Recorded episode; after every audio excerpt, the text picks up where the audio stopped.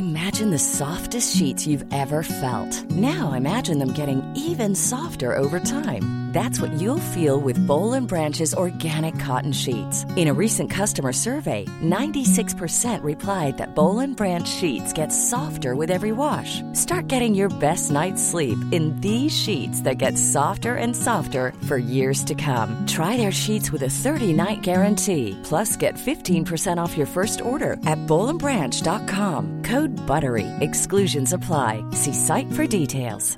I'm Sandra, and I'm just the professional your small business was looking for. But you didn't hire me because you didn't use LinkedIn jobs. LinkedIn has professionals you can't find anywhere else, including those who aren't actively looking for a new job but might be open to the perfect role, like me. In a given month, over 70% of LinkedIn users don't visit other leading job sites. So if you're not looking on LinkedIn, you'll miss out on great candidates like Sandra. Start hiring professionals like a professional. Post your free job on linkedin.com/people today. Hi, regular listeners, you may have spotted that we've changed our name. It's now Honey and Co. The Food Sessions. So if you hear this sound, it's just us making dinner. Well, that and the fact that we're not allowed to use our old title anymore. It's just been a bit of a thing, but don't worry about it. We hope you enjoy the show.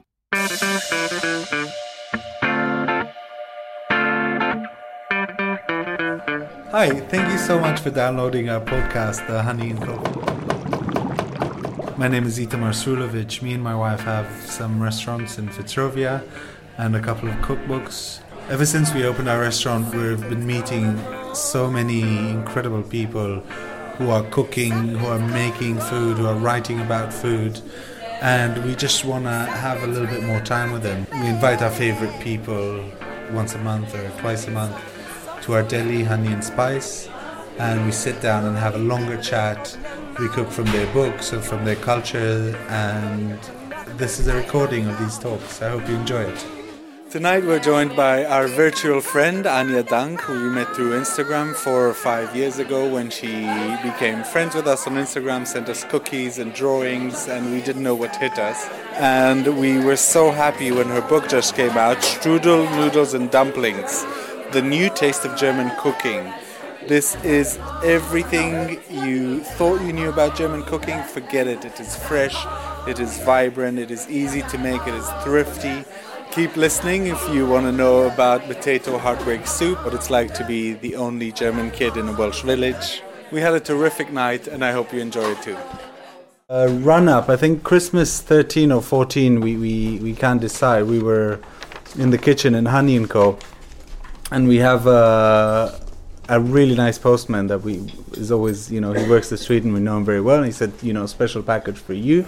You got something for christmas. We were very happy because we never get you know packages for christmas and we were so busy as well we didn't even engage uh, with the whole um, christmas section we got uh, we've opened the package. It was a beautiful tin and uh, it had a little note in it that we've opened. We were so excited to see what it is, and we, we couldn't read a word of it. It was handwritten. and then we opened the box, and it was jam packed with beautiful biscuits and cookies, all beautifully decorated, and they looked amazing. They smelled amazing. And we're like, "What is this?" Because we didn't know because we we couldn't uh, read, and. Uh, yeah, it's true. Uh, you, so, i hope you don't mind me saying, No, but I told not. you this no. alone many, Yeah. many times. Yeah. And uh, we were going to dig in, and Julia, our head chef, she was like, "No, don't go near this. This is ISIS cookies. Don't touch this. Put this away." And you know, of course, in half an hour it was all gone. We were just like, "Yeah, all right." And we just demolished it. Those beautiful cookies. And I don't know how. I think the one thing we managed to decipher was a little Instagram handle, which we went looking for, and it was Coco in my kitchen. Yeah. And this is how our kind of Instagram love affair with Anja and how we began. You were in Boston at the time, and I think you know we just opened and we kind of liked each other on Instagram, or you know, the, just this word has changed uh, the meaning. The word "like" it's not what it Mm. used to be, but this was our our entryway to the wonderful. Very diverse word of, of Anja Dunk because she would be putting up beautiful pictures of really amazing tables and beautiful shelves, you know, stacked with all these marvelous kitchen items and beautiful prints like the ones that we have now on our wall. And we got at a certain stage, we got a lovely drawing again in the post, but this time we knew already who is it from, even though we couldn't read again. and then we, we I think we became a very strange kind of friends that we've never met each other, we never spoke to each Pen other. friends, you know, yeah, pen kind of, pals. yeah. in a really old-fashioned way, but also very visual because it was all on Instagram. Hmm. And then when when we finally met, it was so strange that we've never met before. And then we said, Anja, please. We love the packages, but you know, send an email or print. We can't read this. We want to know what's going on. And no, still we get handwritten letters, and we're so happy about it. Of course, when we opened this deli, the first person that we got in touch with was Anja to do us the the prints that we love so much, and you know our customers, I guess you guys love so much. And when this book came out, we knew that it was going to be something very, very special. Oh, that was the longest intro ever that I've done, anyway. But it, it was, you know, a very special story for us. Tell me a little bit about your your background and kind of how. Okay, hi everyone. Hi. Yeah. Um, so I'm Anja. Um, I am half Welsh and half German. I was born in Wales to um, a German mum and a Welsh dad, and then spent most of my childhood living um, in lots of different places in Africa, in Southeast Asia.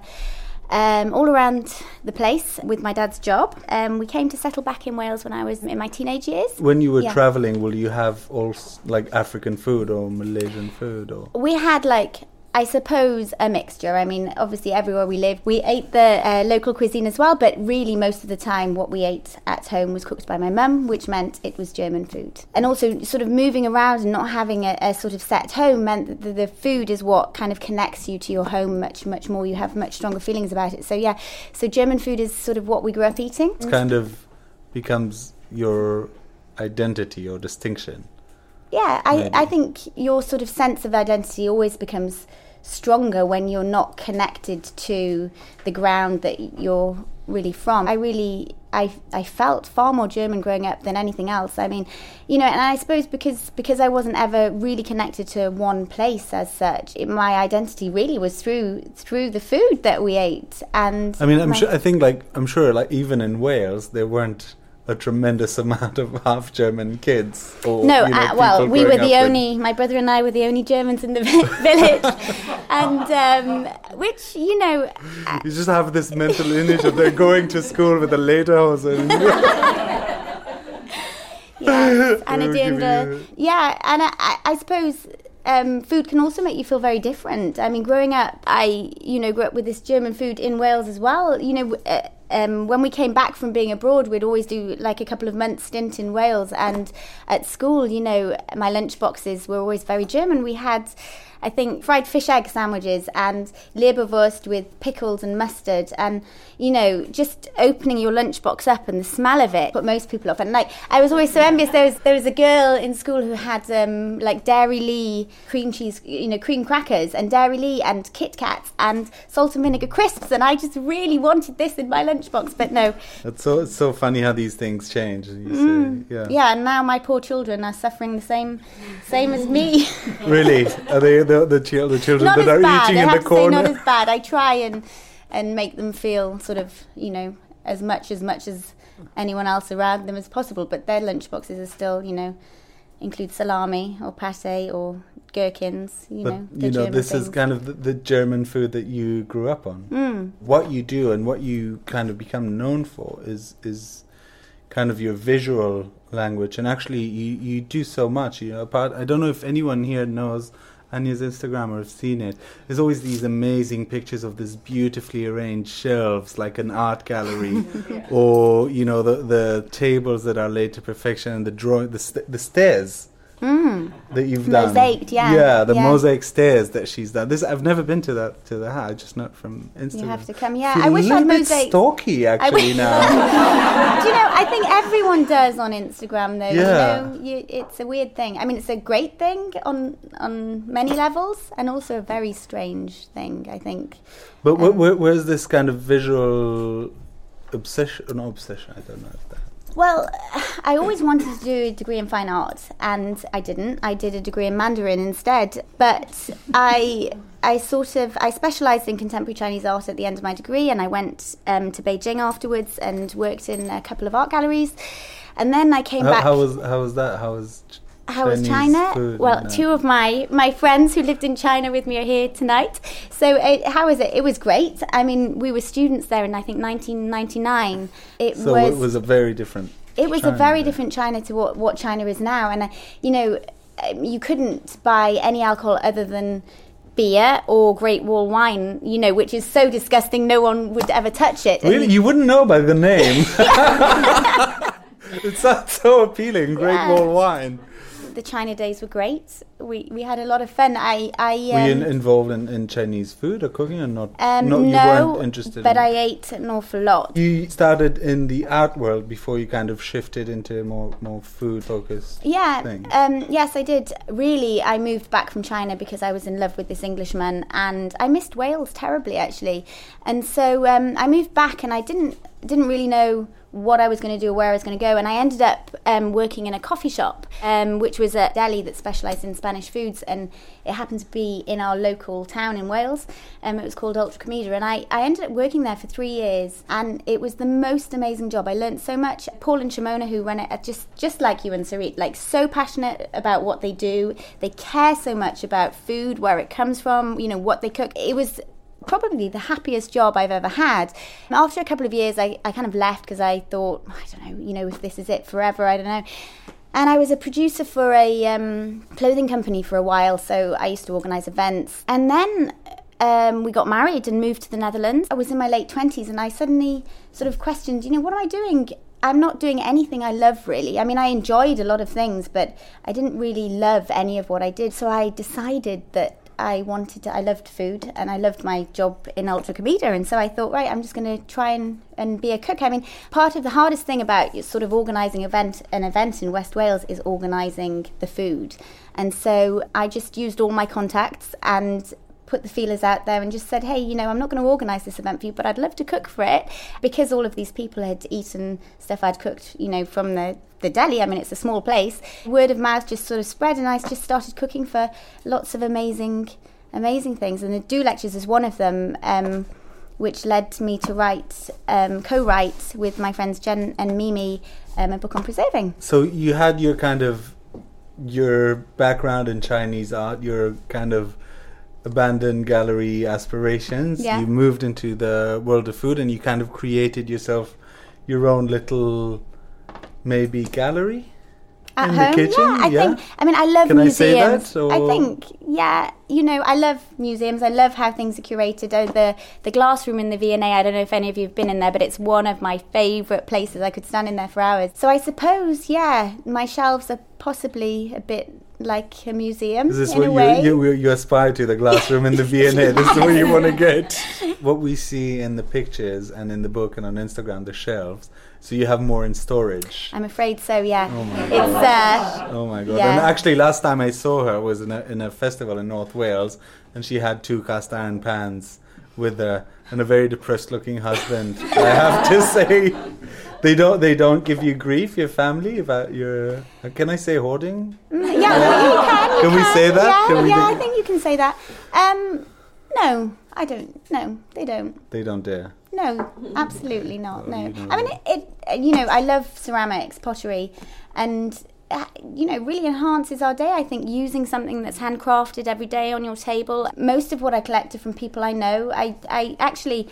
At school, my work experience at 14 was in the local pottery in Wales, and I ended up working there every summer until I was, I think, 21. So I learnt to pot, and they, you know, I actually sold a couple of pots at one point, but it's just something I don't have time for now. But I have a real passion for, for ceramics and pottery and craft. And a lot of what you get is is kind of second hand and. Yeah, I you know all my clothes are. I hate shopping um, for things like that, but um, all of my kitchen bits they're either passed down from my great grandmother, grandmother, my mum. Most of our kitchen towels are all embossed with initials, and my mum's aunt in Germany never married, and she had like a whole dowry, a whole set of like tablecloths and napkins and things, all with her initials embossed on, but never ever used them. But I, but like things that have that personal attachment, you know, stuff that was used by your great grandmother. I just think you can't beat using a wooden spoon. Or um, we used to collect milk together, my grandmother and I, in, in milk pails and I still have them in the kitchen. I mean, clearly I don't collect milk at all anymore, but I can't. I love having them on the shelf, just seeing them every day, thinking of her. It's a, it's a lovely thing. I mean, it looks very kind of lived in and, and homey. It doesn't look, you know, if I say gallery, people Mm. might imagine a, a white box or a white cube, I should say. Yeah. But um, it, it it all has a very homey feel, very lived in. It's not Mm. not sterile. When again we peek into your life through your Instagram, we see we, we see Anja's dinner table, you know, for the kids and the family. It always is so well turned out, and I think this is how you came to, to, to write this book. Is this how you? Mm, actually, from- Emily I- is here somewhere. I can't see her. Yes, so my agent Emily's over there, and I met with her and decided to uh, put a book together. And that was it was obvious to do to you that it's going to be a German cooking book. Yeah, I mean, you know, it all happened quite naturally. I mean, you know, Emily came, she came to my house. I have to say, I met um, other literary agents in London, and Emily came to me. And when I met her, she had a six week old baby in her arms on the doorstep. And I just, you know, I mean, what other woman would come to your house, you know, with a six week old baby to meet you out of her way? And so I just knew, you know, Emily was it. And then we, so we, we chatted for like, two hours maybe, just just about what I cooked at home, how you know, and it was really interesting because she wanted to come and see my kitchen, and you know, I really liked that uh, about her, and she was very interested in just the normal family food that I cook at home every day, and so decided that you know Germany was it. Yeah. I mean, but it was a very, very kind of natural and obvious choice for you. But it's not, you know, for me. I can't say I ever think about German cooking, and when I do, it's not necessarily. No, you know, I think yeah, no, I think would it's a very ill represented, you know, cuisine, and I, I think. I, I hope with this, this book that it will sort of shed a new light on it. That uh, you know it will show. So German what what, what are the misconceptions that I have about German cuisine? So Well, what- I think most people probably think it's you know sausages and sauerkraut, which a lot of it is. I mean, there are hundreds of different types of sausages there, which you know it's amazing. It's not just one type. It's not just bratwurst. You know, there's there's lots of different things, but um, and very heavy, very meat heavy. And I don't know how many allotments are in Germany. One million two hundred fifty thousand, I think, which is an awful lot of allotments compared to you know what we have here. People love gardening. They love growing vegetables. They love vegetables, and I think you know we we don't realize how much you know we think it's all meat and and stodgy and actually a lot of it's very fresh i mean there's a thing called rohkost um, in germany which basically means raw food and lots of people feel that how you eat is, is a balance. And so if you eat something heavy and stodgy or lots of meat, you need to balance it with something raw, something fresher, something, uh, you know, German cooking is much more about that, this overall balance with nature and with yourself, sort of overall well-being. I mean, what's again like like you said, yeah, sausages and and sauerkraut. In this book, strudel noodles and dumplings. Strudel noodles and poodles. strudel, strudel noodles, poodles, and dumplings. New taste of German cooking. Uh, I mean, you do say new taste of German cooking because it's not just traditional German food. Yeah. There's a lot of kind of your home food and your kind of simplified versions of very traditional things or lighter things.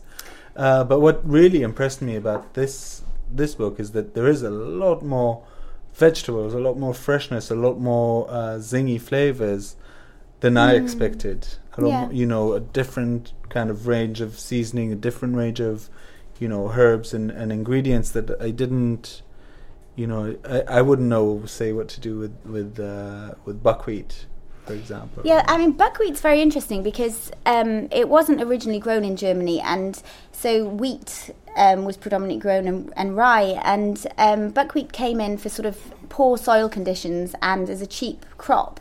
Um, and I think Germans initially didn't didn't like it much, and it was ground into flour, but could only be used for biscuits and cakes because it's low in gluten, so it was no good for making bread with. Um, and so they kind of used the groats in things like porridge and soups and dumpling fillings and and then it kind of fell out of fashion again and apart from the flour the flour's kind of always been used throughout but and just recently it's really making a comeback and so many you know more recipes have it in and I, maybe it's because it's lower in gluten. I, I don't know really why, but um, yeah, I enjoy using it an awful lot. And also, I mean, delicious. What other ingredients would you say we would what be uh, very? German or would be surprised at? Yeah. what surprises me a lot when I talk to my mum about, you know, the way she grew up and what she used to eat, there's a lot of things, recipes that are sort of old as the hills that we don't realise. Like, um, there's a recipe in here for um, cauliflower salad with peaches, and the cauliflower is sort of I blitz it in a food processor, so it's like cauliflower rice, which you know was kind of trendy two or three years ago, and you think is a new food fad. But my great grandmother used to make cauliflower in her meat in her sausage um, mangle on the table she used to you know mince it down so that it was like rice essentially you know there's a lot of things like that that seem like modern day things but have actually been around for you know hundreds I of mean, years cauliflower and peaches is not, you know, it sounds like the latest Ottolenghi recipe. It doesn't sound like old German fare. No, but I, I mean, I only know a Germany that, that has a huge Italian influence, uh, Turkish influence.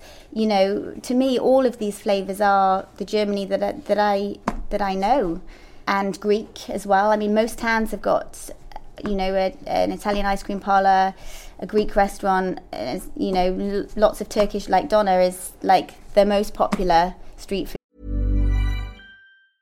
Mom deserves the best, and there's no better place to shop for Mother's Day than Whole Foods Market. They're your destination for unbeatable savings, from premium gifts to show-stopping flowers and irresistible desserts. Start by saving 33% with Prime on all body care and candles. Then get a 15-stem bunch of tulips for just $9.99 each with Prime. Round out Mom's menu with festive rosé, irresistible berry chantilly cake, and more special treats. Come celebrate Mother's Day at Whole Foods Market. Ever catch yourself eating the same flavorless dinner three days in a row?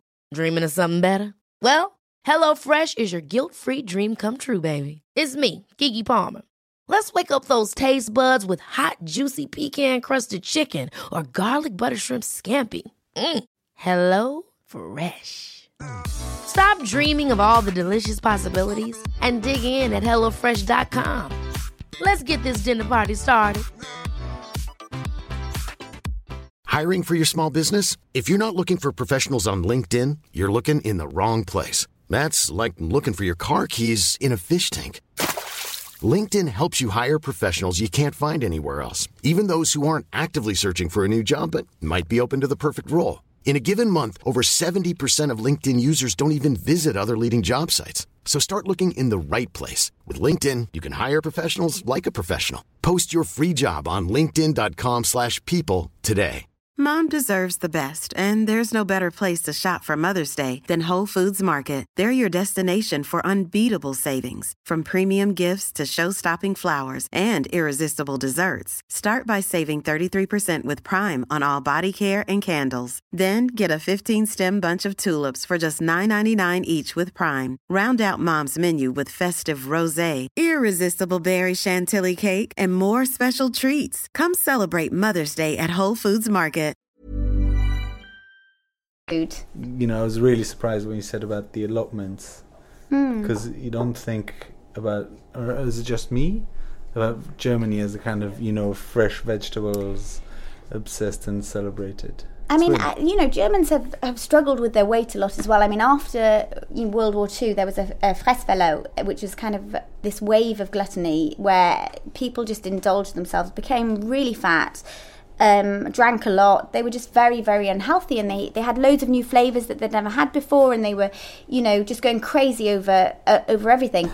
And as a result of that, um, vegetarianism became really big in Germany because you know people were looking at how to lose weight, and then you know studies were done, and they were saying you know if you eat less meat and more vegetables, you're gonna you know, and I, I think we also don't don't think we would. I, I think a lot of people wouldn't associate associate vegetarians or vegans with with Germany, Yeah.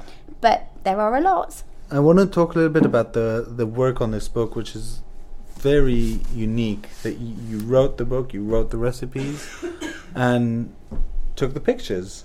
Yeah, yeah. Which you, you, I mean, you're not a professional photographer. You're not a trained photographer. But this book is, I mean, beautifully shot. I just want to, like, I, I had to, I have to show you guys. She also cooked the food. Yeah, and cook the food. Were, were you, were you, like, how did you go about that?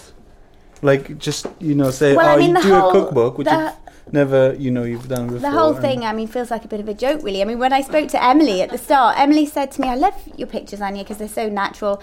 You know, when you pitched this book, why didn't you say that you'll do the photos too? So I was like, sure, because I never thought I would be holding this book. Yeah, of course I'll do it. And then Louise, um, my publisher, was on board with the idea, which was amazing and actually just totally gave me free reign to to you know, do it the way I wanted to do it, which I, I feel very grateful and very lucky for. So um, I bought a camera and I phoned my friend Jonathan up, um, Ches, who is a photographer, an amazing photographer, and I said, "Can you come and stay for a night because um, I've just." I'm going to start writing this book and, and I've actually got to take the photos too and I don't know how to use a camera. So he came to stay for two days and basically gave me this crash course on how to take a photo. Actually, I think quite often when you when you start doing something, it's sometimes better not to know too much. And This is why we work with Patricia. Because I don't know or you don't it's a mix. Nobody knows anything.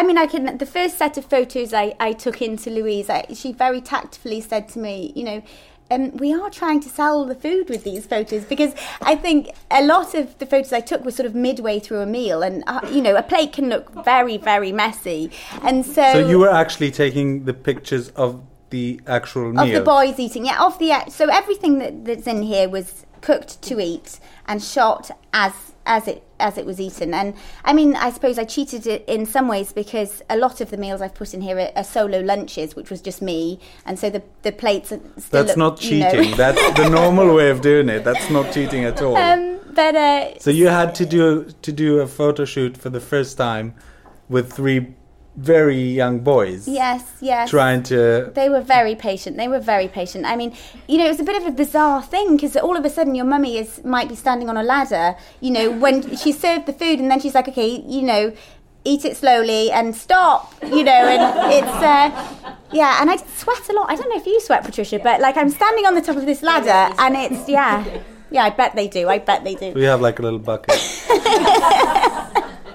But literally, I, I would take the photo and then put the camera down and eat dinner. And so I, I hope it didn't interfere too much with with our meals, our life. Well, we'll do it Um, in 20 years from now. We'll have Anja's kids here and discuss that. I think maybe with a professional. Um, That lot, quite often people say to me on Instagram, you know, do your kids really eat that? Is that really, you know? And of course, there's complaints at the table. They're not perfect. You know, I'm not perfect. It's it's, you know, lots of the food ends up on the floor. Probably they, what do they think about the book?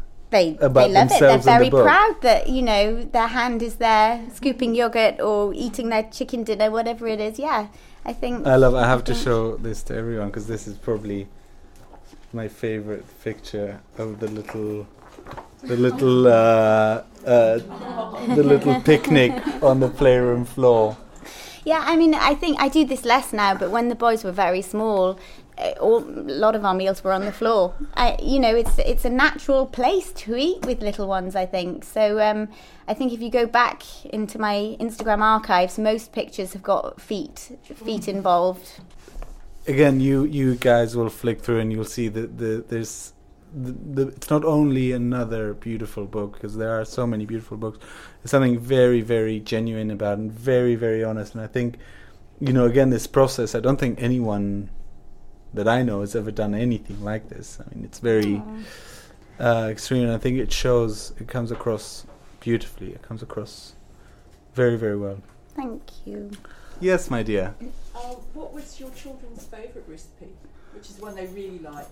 Okay, that's a great one. Any type of noodles. Hey, I repeat that. Oh yes, you re- sorry, it Matt, Uh, sorry, sorry. what was your kid's favorite recipe from the book? Um, any type of noodles, um, pancakes. They love pancakes, waffles. I mean, you know, pretty. I, I think most kids, if you give them pasta or a pancake, they're going to be happy. Um, so yeah, the the kind of basic stuff. Most adults as well, I think. Yeah, pretty I much. think that covers so, I think pretty so. much humanity, I think. yeah. Yeah. Yeah. yeah, it's a good one. There's and there's some great um, the dumplings that we made today. Uh, we did these potatoes and marjoram dumplings, which are so, so so Actually, delicious. I've got to say that the food that that's chosen to for tonight that you you guys are going to eat are really traditional recipes. So the book is kind of a mixture of very traditional German food, which is what you would expect, I think, of Germany, and then much more sort of lighter, modern uh, approach. I mean, for me, they're not. They, they're again, they're not what I'd imagine. This is not what I'd imagine as German, German food. We made these these dumplings that I told you about. These potato dumplings, very delicately flavored with marjoram, and the texture is actually really beautiful. Somewhere between um, mashed potato and gnocchi, kind of halfway. They're very very tender. I, I think they're really really special. Uh, we made uh, slow cooked beef with marjoram, which has a kind of a very delicate sweet and sour um, Balance. A little bit, yeah. Yeah. And the the marjoram really takes it to interesting uh, place that I, I didn't expect. I have to say, we have uh, cabbage sautéed with dill and caraway. It's, you know, beautiful combo, really really fresh, very very zingy. Sprouts with cream and nutmeg Sour which cream and is nutmeg, yeah. sprouts like you've never had before. it's really, really good. Um, and Anja brought her. You have to have a black forest. Chocolate mint and cherry cake, yeah. Yeah, very easy to cook, and I have to say, very thrifty. Yeah, It's I not. think It's not kind of uh, fancy, expensive ingredients. Yeah. No, and I, you know, I, I like simple cooking, um, and simple, you know, recipes, easy things to Yeah. make. Uh, yeah. So you lived all across the world, and you say that your mom and you cooked your German food everywhere. Mm. And were you kind of struggling with ingredients, or? Um, things like milk in Asia more. So we used to go to a farm once every two weeks to get milk. It was the only place in Indonesia that that near us that we could find, and um, Just course milk, it- just plain milk. milk, plain Yeah. milk, and um, basically by the time you're taking this home in a hot car, it was kind of almost gone off already. So, so Mum used to make yogurt with it every two weeks. We used to travel with Mum's sourdough starter everywhere we went. I mean, and I think this was times when aeroplane travel was, you know, much easier in terms of security. I, I can remember somewhere, somewhere we got stopped by security halfway through a flight and mum had a sabatier kitchen knife in her hand luggage. And she told the guy you know at security i'm just you know this is for me to chop apples for the kids and and some cheese while we're traveling. And they're like and he was like okay fine. Yeah that's fine. And her sourdough starter literally was in her hand luggage. It's traveled all over the world and has been going for i mean i i for years and years. Came from her mother came from you know.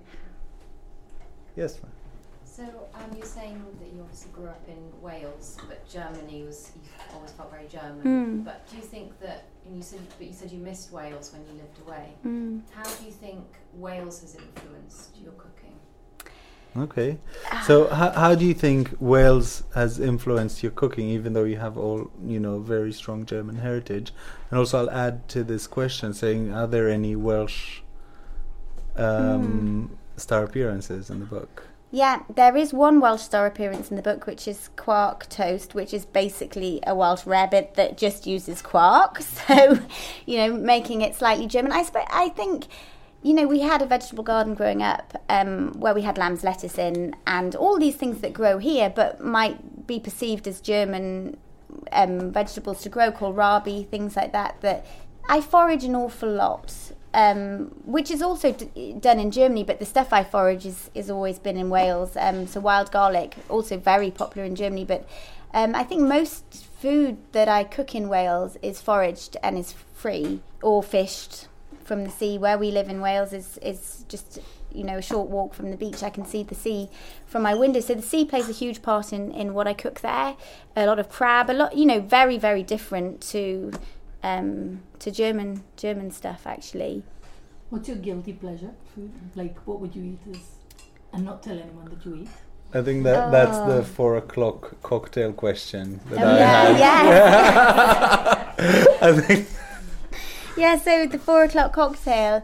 So I like a cocktail. this is the by the in this is the afternoon, last yeah. chap the last chapter in the book is called the four o'clock cocktail, Mm, yes. and there's a really It's really really unvoicey for me. I yeah. think There's a really funny story there. Anyway. I uh, yeah, the four o'clock cocktail kind of started, I think, as a one or two o'clock cocktail, and um, I, I um, I've got three young boys, and I had them pretty much back to back. So for five years, I was either pregnant or breastfeeding. So didn't drink anything at all. And um, on one particularly bad day when we lived in America, I uh, we, we were in a park in the summer and they had kind of like tropical summer thunderstorms and lots of rain. And I came back, we left the park soaking wet uh, from this sudden sort of onset of a thunderstorm. And I got back home to realize I didn't have my keys with me. And I had a screaming, you know, one year old in the back who was tired and, and um, couldn't get into the house. My husband was overseas. I the next door neighbor had the spare key but wasn't in and i kind of just thought i god I, I really need a drink you know? And it's the first time in five years that i actually thought you know i really and so and i had 30 $30 in my wallet so i drove to the liquor store and i got some probably very bad snacks for the for the boys and i, I bought myself the ingredients to fix up a whiskey sour on the porch and some plastic cups and I, I made myself um, a whiskey sour, and and then the, the world was all right again. And I think, as, I probably get into trouble for saying this, but I think as a, as a sort of harried mum who's sort of at the end of her tether, there's something so fabulous about an afternoon cocktail, and. Um, it kind of it kind of turned into the four o'clock cocktail when the boys started school because it was that kind of hour when they get home and they're whingy and tired and exhausted and you're starting to think about dinner that really you need need it. and I, I, love the thought process saying, you know, I'm stuck outside, the kids are, are angry, what do I need to do? Yeah. Cocktail. and I mean, it does, it, it works, you can't fault it. Yeah. And I love, that, I love that it's not, you know, just kind of drinking from the bottle, but actually fixing yourself. I think that's very class and actually very much.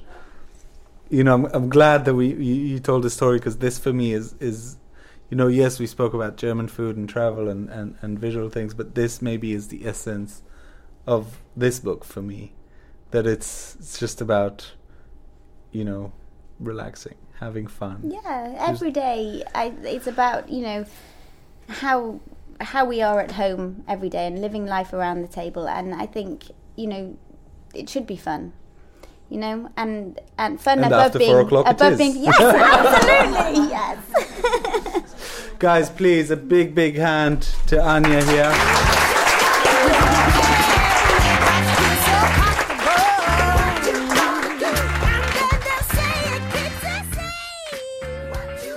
For listening to our latest episode. If you'd like to join one of the next talks, please follow us on social media at Honey & Co. or go on our website honeyandco.co.uk. We would really appreciate if you took some time and rated us at iTunes, only five stars, please. With a huge thanks to Hester Kant for producing, and the music is by the lovely Alice Russell. Thanks for listening. Bye, Felicia's.